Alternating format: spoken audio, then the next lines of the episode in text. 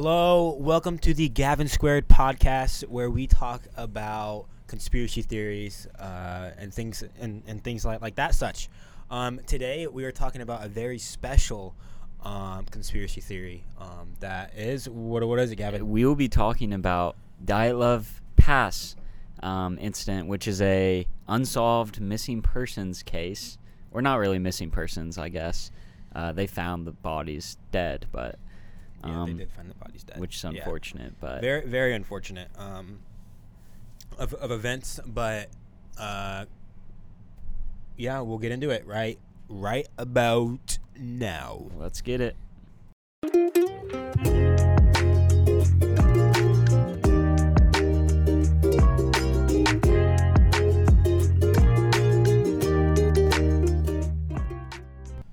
All right, welcome to Gavin's Squared podcast. Today we're going to be talking about the Dyatlov Pass incident that happened in Russia. It is an unknown mystery and is unsolved mostly. But Gavin, if you want to take off, we have some articles that we've been doing our research on and things like that on this to better inform you about this conspiracy theory. And then afterwards, after we inform you, we're going to tell you if we believe in it or not and tell you about our thoughts. And things like that. So go ahead, Gavin, take us away. Yeah, so I'm going to start out just by giving a basic rundown of what happened on the mountain. So this says, the Dyatlov Pass incident was an event in which 9 Russian hikers died in the northern Ural Mountains between the 1st and 2nd of February 1959 in uncertain circumstances.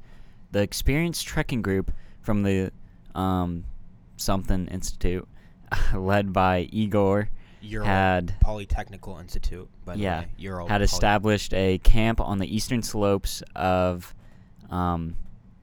gives the technical name, but the English translation is Death Mountain. Sounds scary. Dude, that sounds awesome. During the night, something caused them to cut their way out of their tents and flee the campsite while inadequately dressed for the heavy snowfall and sub-zero temperatures. After the group's bodies were discovered, an investigation by Soviet authorities determined that 6 had died from hypothermia, while the other 3 had been killed by physical trauma.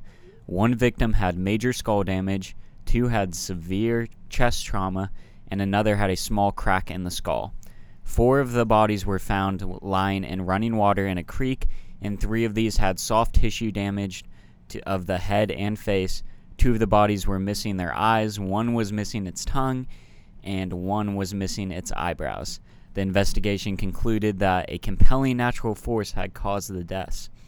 Numerous theories have been put forward to account for the unexplained deaths, including animal attacks, hypothermia, avalanche, winds, infrasound-induced panic, military involvement, or some combination of these. A Yeti.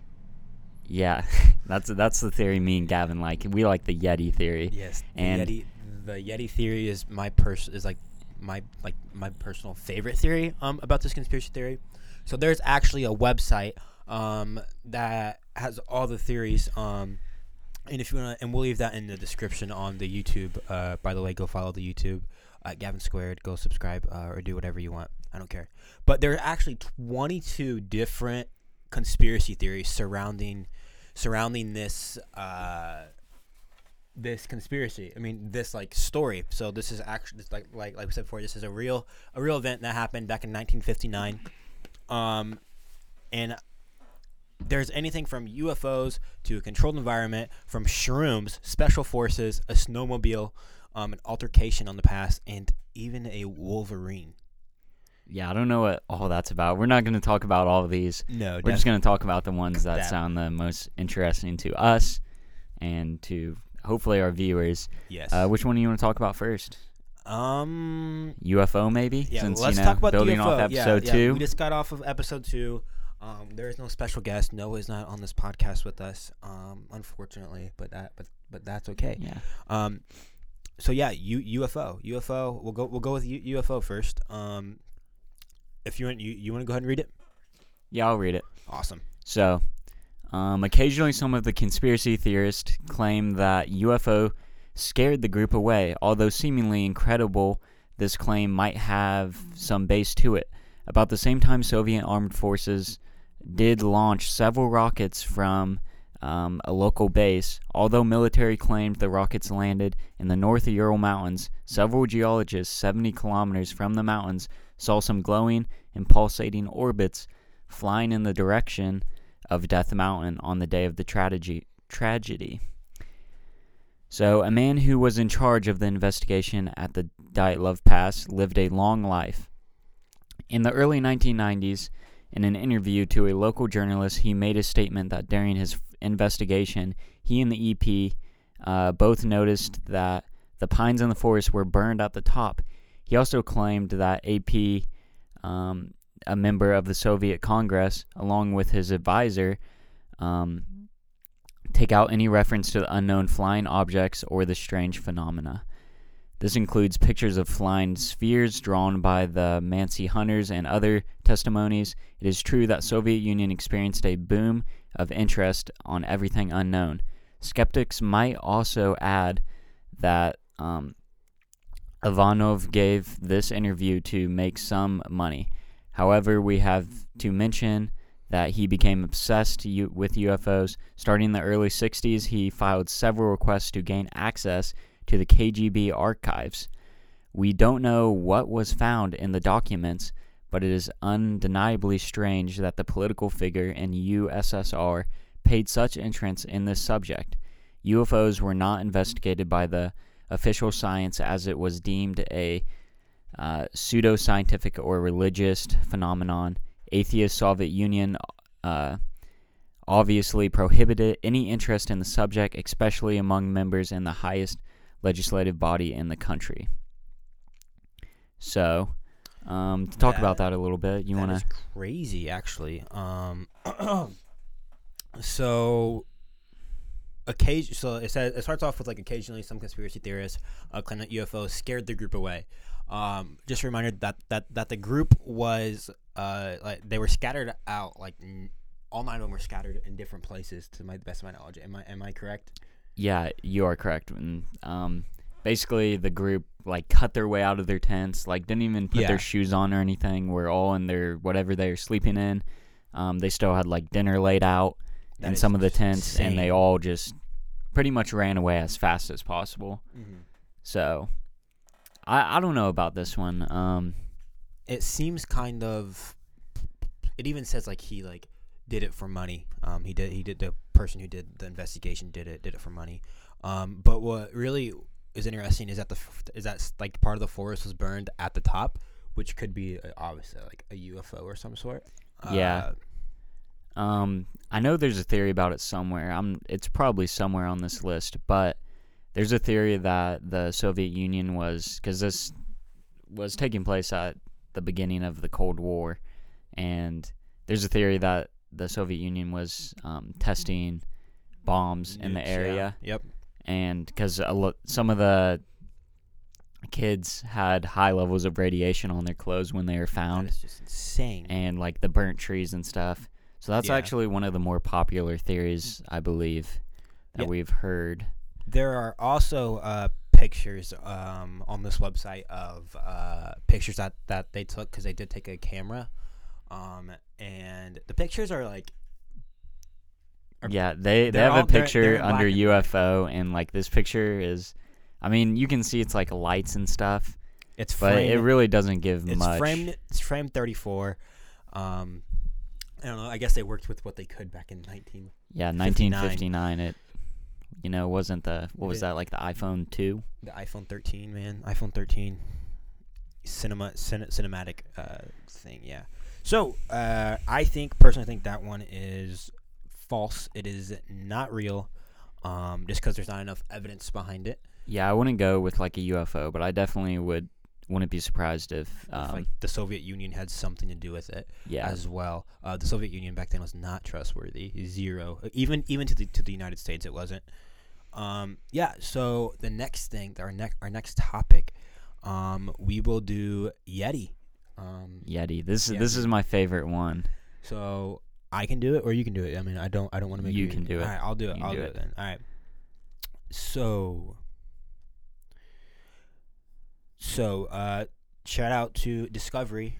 The profound awfulness of Discovery. Yeah, Discovery did. Sorry, I didn't mean to cut you off. You're good, you're good. I think I've seen this before. Discovery made like a whole documentary about it, like providing evidence for like the Yeti theory, which I thought it was pretty fun watch. But anyways, yeah, sorry, I didn't mean to cut you off. I have not seen it, but they make a sensational hash out of genuine historic mystery, the tragic deaths of 9 hikers in the Ural Mountains in February of 1959.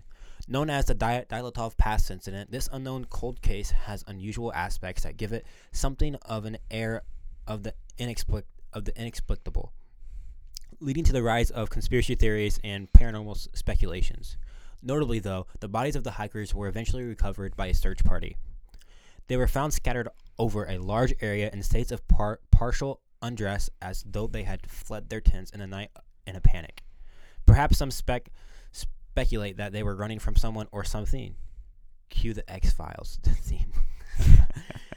I shouldn't snark. It's ghoulish to make hay from the untimely deaths of other people. In this case, people who have surviving loved ones today. But mystery mongering television programs have rarely found a tragedy that weren't willing to exploit and distort. The Russian Yeti. The killer caps a marathon of discovery monster hoaxes. Both of their infamous and profitable mermaids hoaxes, last year's Megalodon hoax, are playing again earlier today. Which, I don't know why I read that, my bad. All right, back to our regular program. So basically, in this program, the hosts Mike Lebecki and Mari Kinokov set out to solve the Dyatlov Pass incident, where rather they pretend on air that it's something to do with the Yeti. Monsters, they're huge, they're terrifying, tongue-eating monsters. Much is made for Hollywood and things like that, but. When they found that a tongue was missing of one of the students, they knew immediately it was not caused by an avalanche. Something ripped out the tongue of this woman. Lebecki flatterly declares near the beginning of the program, turning to Soviet-era Yeti expedition. The narrator asks anonymously why so many files relate to an expedition remain classified. I don't know, because the show neither explains it nor demonstrates that any of the files are classified at all. Citing one man's decades old recollection of having seen a military-style boot cover.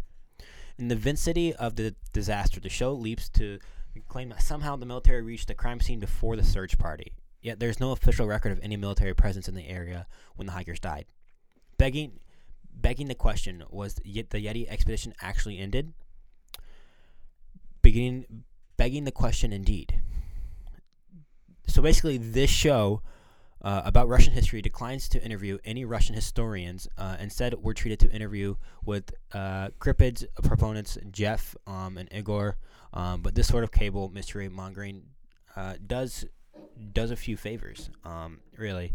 But the central showpiece is a black and white still photographer showing a dark, unidentified figure standing in trees. It is introduced with Stark on screen.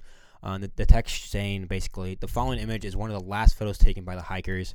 It is being showed on television for the first time. This picture is presented as evidence that a Yeti was stalking the doomed party through the woods. Their inhuman killer caught on film. What are we to make of this extraordinary photographic evidence? To begin with, it doesn't look much like a Yeti. It kind of does look like a human being. With its short, rather thin arms, it looks a lot like a person in a coat. It is very lameless as Yeti evidence may be the best signs of its possible authenticity. As a photographer taken during the expedition, but the fake footage and invented on-air scientist, quote-unquote, or previous Discovery Animal Planet hoax documentaries leave us little choice but to consider other cynical possibilities when viewing programs on this type of Discovery network. On this type of Discovery networks, could the photo have been created for the production? Very much so. But no doubt, an It's 110% real because it was on the camera that they recovered. Explaining that it was included within the original uncut negatives, yet such a discovery's tattered credibility on such topics that we can't even take an even simplest of the fact. The rough cut I saw ends with a disclaimer. This program contains elements of dramatization. Yes, but how many? Reading this and thinking of mermaids, the body found, vague blink and you'll miss it. Disclaimer that certain events in this film are fictional. I only reflect on damage discoveries, phenomenal success, hoaxes that have been done once trusted non-fiction brand, at least for me. So I read this article to you guys, and I'm not going to lie, it didn't give us much evidence. Other than that, people's eyes were, missing when the bodies were found. They said a person's tongue. Okay, yeah, I'd like to actually talk about that. Go ahead, yeah. You know, everyone wants, the Yeti theory to be true because, that would just be cool to, know something's out there, I guess. But obviously, I just don't believe it in this case because... How did the person's tongue come undone then? So... It did say later on in the earlier in the article that it said that, a wild animal could have gotten it. Yeah, but it said the kids that were missing their tongues and eyes, they're the ones that ended up that were found in the river. And the theory is that, the water in the river just, over time basically disintegrated. When the body's decomposing, the first things to go is going to be, the tongue, the eyes, stuff like that. Yeah. So that's the theory behind that. Yeah. But... And the picture they have that they claim the students took, which I'm sure they did take it, but they claim as Yeti evidence. That's just ridiculous. That's obviously a person in the snow. Yeah, it is obviously a person in the snow. You can see for yourself. Like I said, I'll leave it in our YouTube, this website. But I really want to be on Team Yeti, but it's just the evidence just isn't there. It's not there at all. Which is very unfortunate because I was hoping after reading it, I would believe it, but I did not, which kind of sucks. So overall, this conspiracy theory of Yeti, of them dying from Yetis, is zero. I do not believe it at all.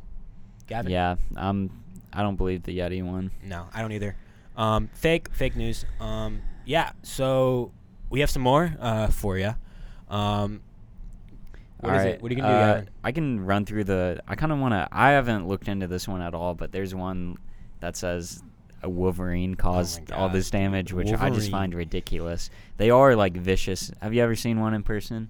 I have not seen one in person. They are extremely vicious and mean. I've seen but, there's just no way. So I'm going to read this passage on the website about the Wolverine theory, and then we'll just give our thoughts on it. So... Wolverines love to eat, for which they got their name from in Latin. It's translated to glutton. The weight of an adult individual ranges from 11 to 30 kilograms. They are known for their fierce and cruel temper. It is also the only beast that does not run away from danger, but attacks first. There are cases when a 30-pound beast has torn a bear, and there is a constant hunt for elk. That's insane, actually. Did not know that. And it's not just the character of the fighter. In addition to sharp claws, teeth, and powerful jaws, have a secret weapon. Like a skunk, if absolutely necessary, they can spray a rather stinky liquid, a discharge from special glands. Facts this theory is based on, testimonies from traces in the area the group was eating at the time, and something, that they're eating might... attract a wolverine or any type of wildlife. The wolverine tried to climb inside the tent through the main entrance. Most likely, the reaction of the hikers was to drive the predator away by hitting the beast with all sorts of objects, including their cameras, hence the broken light. The wolverine tries to escape and gets entangled in the tent. Once trapped, the wolverine splashes its chemical weapon. In a matter of minutes, the chemical weapon, which is the spray. Yeah, the spray, I'm guessing. The tent is filled with the unbearable stench, and then ultimately made them run out. Yeah. So that's basically all the theory concludes. Basically the idea that Wolverine got in the tent, made up running. I guess it's could be a reasonable thing. Yeah, it definitely could be. If like it smells that bad, cut open your own tent. Yeah, and be exposed to the bitter cold. That's the thing I'm gonna go into here. So the kids that were on this trip were basically survivalist experts. They knew what they were doing out in the wilderness. They know the consequences of being out in the cold. I don't think anything was gonna cause them to leave that tent unless it was like pretty much certain death if they stayed. 110%. Which this would not be the case with a Wolverine. I don't think like a stench. Yes, that would suck, but it's like bearable. Yeah. And then also, like, what did the Wolverine just hop around from tent to tent? Seriously, how would it have killed? Yeah, I don't think it would have caused them to cause it. This theory is just not valid in my opinion. I do not believe this theory. So my ruling on this theory is that it is fake. Gavin? Yes, I agree. So which one do you want to talk about next? Yeah, so next what I'm going to talk about is one of the more reasonable conspiracy theories surrounding this story. Not a story, but occurrence is the avalanche or snow slab. Yeah. You want me to read it or? It doesn't matter. I can read it. Yeah, it doesn't. Okay. So this is what most people believe happened to the nine hikers, is that an avalanche or a snow slab fell on them, made them basically exit their tent by cutting it, and then all of them dying of hyperthermia or some sort, except for two of them, which would probably have died in the avalanche. Am I correct? Yeah, the other ones died from physical trauma, so I'm assuming that would be the idea of that would be the pressure from just being under snow. And then with the tongue and eyes, either an animal getting that or, like Gavin said earlier, the like the water and the body just decomposing overall. So I'm going to read this, and then we'll tell you our thoughts about it.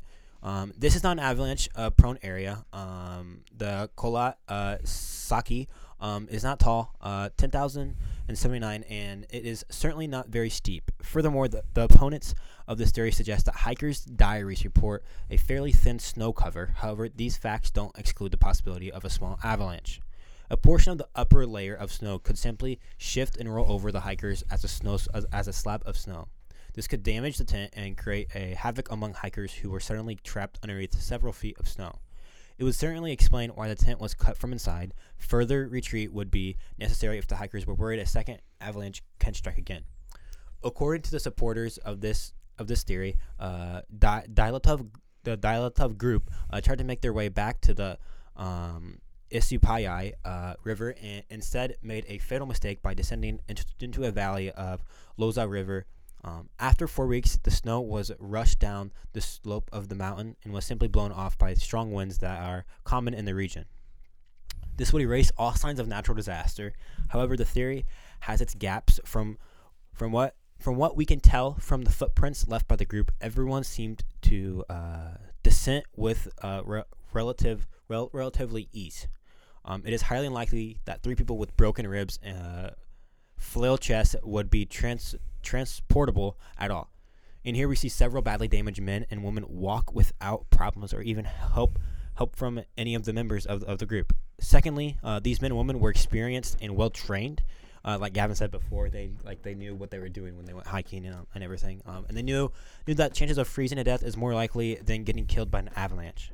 Although the removal of the damaged tent from an exposed mountainside was out of the question, they had to retrieve all their warm clothes and footwear.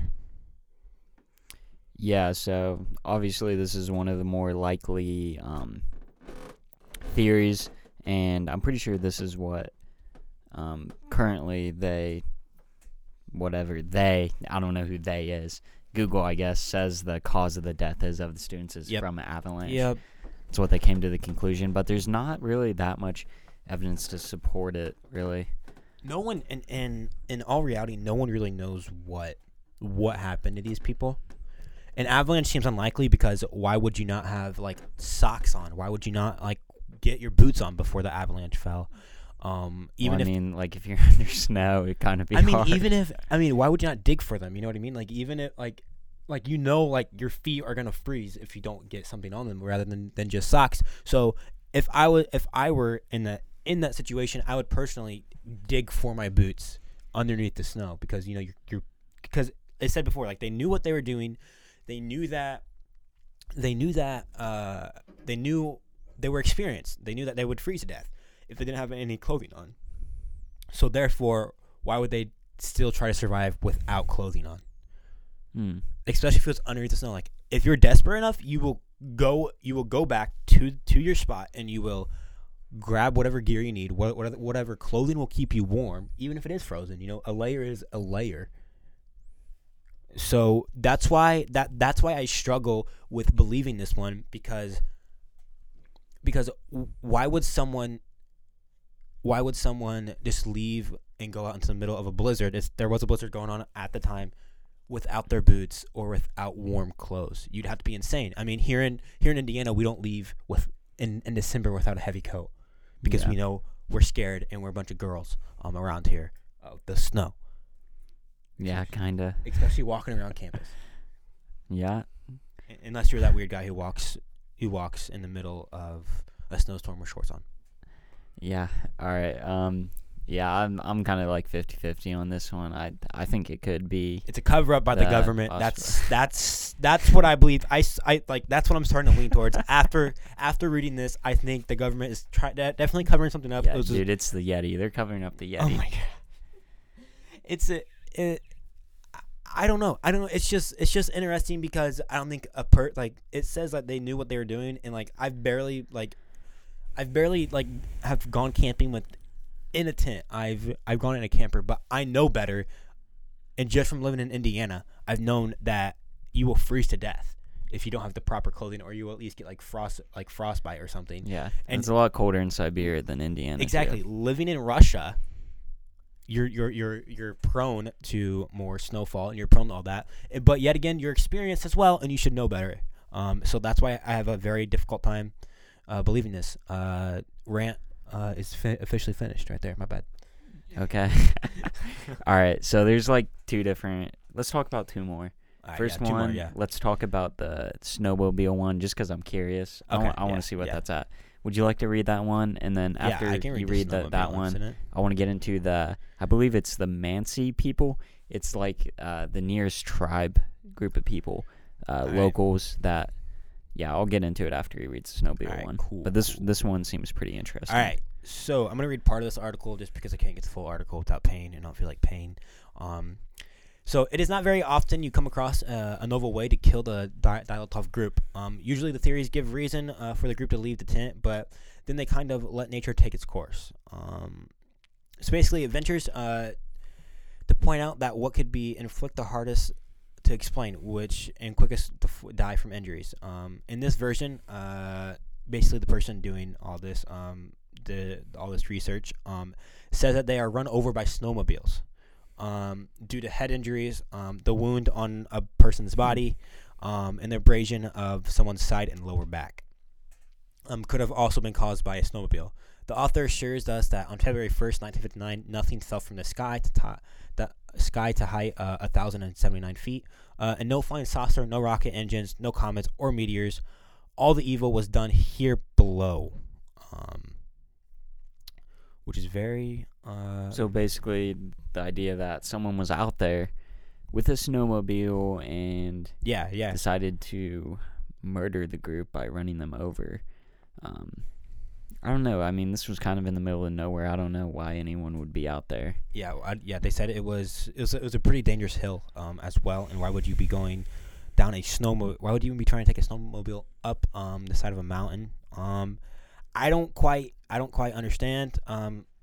This is one of those back in 1959. You know, snowmobiles weren't advanced like today. Like today's snowmobiles were like they can go like super fast. I don't know if they could kill someone really, but it could like it. This is definitely like another reasonable explanation of the. It was. Hear me out. It was a Yeti driving the snowmobile. Oh my gosh, dude! A Yeti driving a snowmobile. There we go. Yeah. It's my theory. Our new theory: Yeti's driving a snowmobile. So with the snowmobile, conspiracy theory, up in the air for me personally. I'm not quite too sure if I believe it, just because there's not really that proven evidence. I guess all around this case, there's not really any proven evidence. So, Gavin, what do you think? I'm gonna go no with the snowmobile. I don't think that's the most likely outcome. It's a possible outcome, but not the most likely. But why would, in my opinion. But why would someone kill another? I don't know. 9 people, especially. So moving on to our next conspiracy theory. Yes, so we're going to talk about the Mansi people. This is a rather dark theory. Really? I've never heard this one before. Yeah, I'm just now looking at it for the first time. But I'll just read what they say about the Mansi people on this webpage. Okay, so suspects for the culprit were the indigenous Mansi people living nearby. At the second week of the investigation, the prevalent theory was that the evil Mansi hunters, who often camped near the Death Mountain, where the crime happened, committed the crime on the night of February 1st. The information we have on the Dyatlov case can be mostly attributed to the work of St. Petersburg investigator Evan Lee. I'm not even going to try to pronounce that last name. What made native Mansi people strong candidates to be the perpetrator. There was Mansi Chum. I don't know what that even means. Mansi Chum. Northeast from the Dyatlov group, pitched their tent on the night of January 30th. A trail leading to the Chum was passed 200 feet from the Dyatlov group camp. So the idea was, it's basically proven that there was Mansi hunters camping near the group on January 30th. Okay. So that's relatively close to when they were there. They were there February 1st, I think. 1st and 2nd. Yep, 1st and 2nd. The Mansi knew the area and definitely had the skills and their ski tracks to hunt the hikers into the woods. The mo is so unusual that can be easily attributed to someone very used to hunt down and kill animals. Mansis are proud and secluded people. They consider these mountains their hunting grounds. If the Mansi told them they should be there and the hikers took it the wrong way, a verbal confrontation can easily escalate into physical. So, rumors were circulating of a woman geologist that had tied and thrown in the lake in the 30s. The motive was from the Mansi. We don't know if this is fiction and or what exactly happened. There are no documents introduced for the story. So that last point actually, is just like the Mansi have been accused before of murder, but honestly, I think this is potentially a pretty likely 110%. I think this one's very likely because it would make sense. You know, there are crazy people out there, and personally, just from looking at them with this picture, they look pretty crazy. They look like they would kill 9 people. I wouldn't necessarily say crazy. I think they just have like these are people that you don't want to mess with. Ancestors have been living out there for hundreds of years, I'm sure, and they want to be secluded. Mm-hmm. And I mean, it said that they're not fond to outsiders, so I could understand why they'd be angry. And I could also see if people were like on their land. Yeah, I can also see like confrontation, like they would have with these people, and then how they would take it the wrong way, and therefore, so I could see that maybe they did something. It would see like with the tongue. It would see like it would explain the gashes and like the side and everything. Maybe they just like took all their gear or something, and they. And they, like, left them for dead or not knocked them out, maybe. Took off their clothes and left them all separate. So, you never know, really, what could happen or what it is. Unfortunately, this is very unsolved. People say they have solved it, but it is yet. There's just way too many gaps for my personal belief and everything. So this is an unsolved case.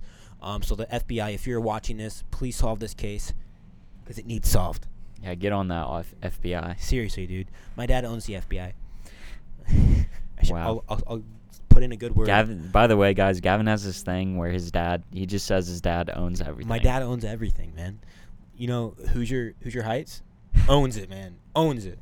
Ball State University owns it. He owns Ball State University. So yeah, that's it. That's all the conspiracy theories we have surrounding this. You can look them up for yourself. Very interesting. Definitely. And something that's worth a reading, getting into if you want to make your brain think a little bit, or anything on that spectrum. Gavin, anything to say? Yeah, so just to refresh over the whole entire thing, which theory do you believe?